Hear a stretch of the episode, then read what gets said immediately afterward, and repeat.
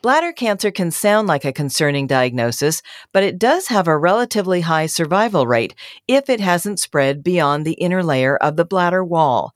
Our guest today is Dr. Ryan Werntz, Prisma Health urologic oncologist. He's going to fill us in on the latest information on bladder cancer. This is Flourish, a podcast from Prisma Health. I'm your host, Maggie McKay. Thank you so much for being here, Dr. Werntz. Would you please introduce yourself? Yeah, so my name is Ryan Werntz. I'm a urologic oncologist here at Prisma Health. I run an advanced pelvic and retroperitoneal malignancy center where we focus on diseases of the retroperitoneum and the pelvis, and these can be multidisciplinary in nature. I also run a urologic oncology fellowship here that's a one year program where folks from around the country who have had formal training in urology can train to be urologic oncologists. Sounds like you are busy. So, just to start off, what are the symptoms of bladder cancer? Yeah, the most common symptom is blood in the urine. We call that hematuria. And it can be in the form of what we call gross hematuria, where you actually, the patient themselves actually visibly see blood, or it can be in the form of what we call microscopic hematuria, where your general practitioner will pick up blood in the urine on a test, a urine based test. Additionally, women can sometimes present with recurrent urinary tract infections. And what causes bladder cancer? The most common cause typically is smoking.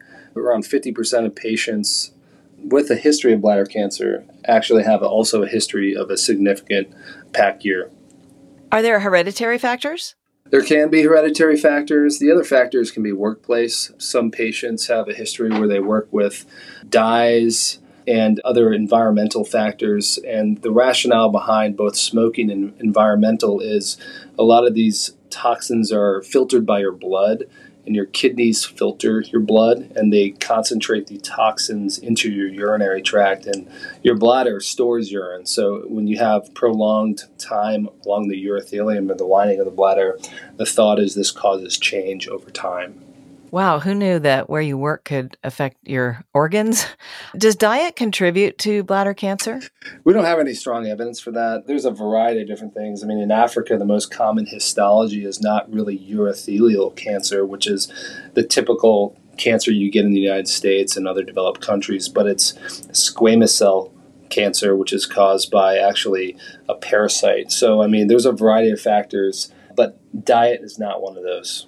Dr. Werntz, is bladder cancer a fast spreading cancer? There's a big spectrum of what we call bladder cancer, which is really urothelial cancer. It just depends on the grade and stage of the tumors. And there can be low grade bladder cancer where the individual cells kind of mimic what our normal bladder does. And these are typically cancers that do not spread, that do not progress into the wall of the bladder. And these are not that concerning to be honest, but they do recur, so you have to watch them.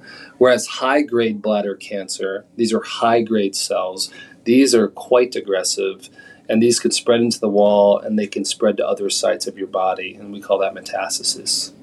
How is bladder cancer treated? Can it be cured?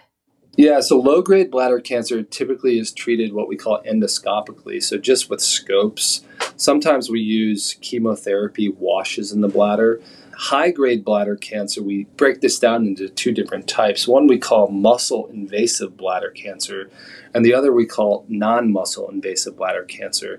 And in patients with high grade non muscle invasive bladder cancer, we actually try to treat these with what we call a TURBT, which is where you put a scope in the bladder and you remove the tumors with a scope. And then you treat those patients with what we call BCG, and this is actually a form of tuberculosis. This was the first form of immunotherapy, and you put this in the bladder, and that causes your own immune system to attack the cancer cells.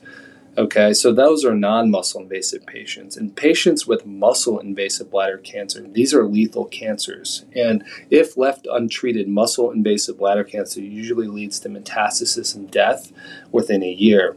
So these patients are treated quite aggressively, and we treat these patients with oftentimes chemotherapy up front, followed by bladder removal, or potentially, in some certain instances, we can do radiation and keep the bladder intact. If your bladder's removed, how does that work? If your bladder's removed, you have to divert the urine somewhere. So your kidneys produce urine and they flow down tubes called the ureters. So when you remove the bladder, you have to reconnect the ureters. So there's a couple different ways to do this. The most common way is you take a small piece of the small intestine and you plug the ureters into that and you bring it to the skin and they wear an appliance on their abdomen called an ostomy bag. Another way, and this is what we specialize in here, is we build patients new bladders out of their intestine and we connect it back to their urethra so that they can urinate through their urethra. Okay, and the third option is something called an Indiana pouch. And this is where if patients do not have a viable urethra, but they do not want to wear a bag, you build them a urinary reservoir on the inside and they actually catheterize through their abdomen. Wow, that is all amazing. So you mentioned earlier about smoking and bladder cancer. Can people who don't smoke get it? Yeah, people who don't smoke can get it. And you see this often in patients that have chronic inflammation of the bladder. So, for example, patients with chronic catheters, this can cause inflammation over time and can cause change in the bladder and they can get it. So, that's probably the most common scenario. You can actually see it in patients with a prior history of pelvic radiation. Those patients can also get bladder cancer. Can an ultrasound detect bladder cancer? It's pretty rare. So, you know, the bladder is kind of a unique structure in that it's not a solid organ like our kidney and our liver. It's an organ that's hollow. So, the ultrasound can see large bladder tumors, but it cannot see smaller bladder tumors. Really, the best way to be evaluated if you see blood in your urine is you get a CAT scan, and even sometimes that does not find bladder tumors. You actually have to put a scope in the bladder and directly visualize the bladder tumor. How common is bladder cancer?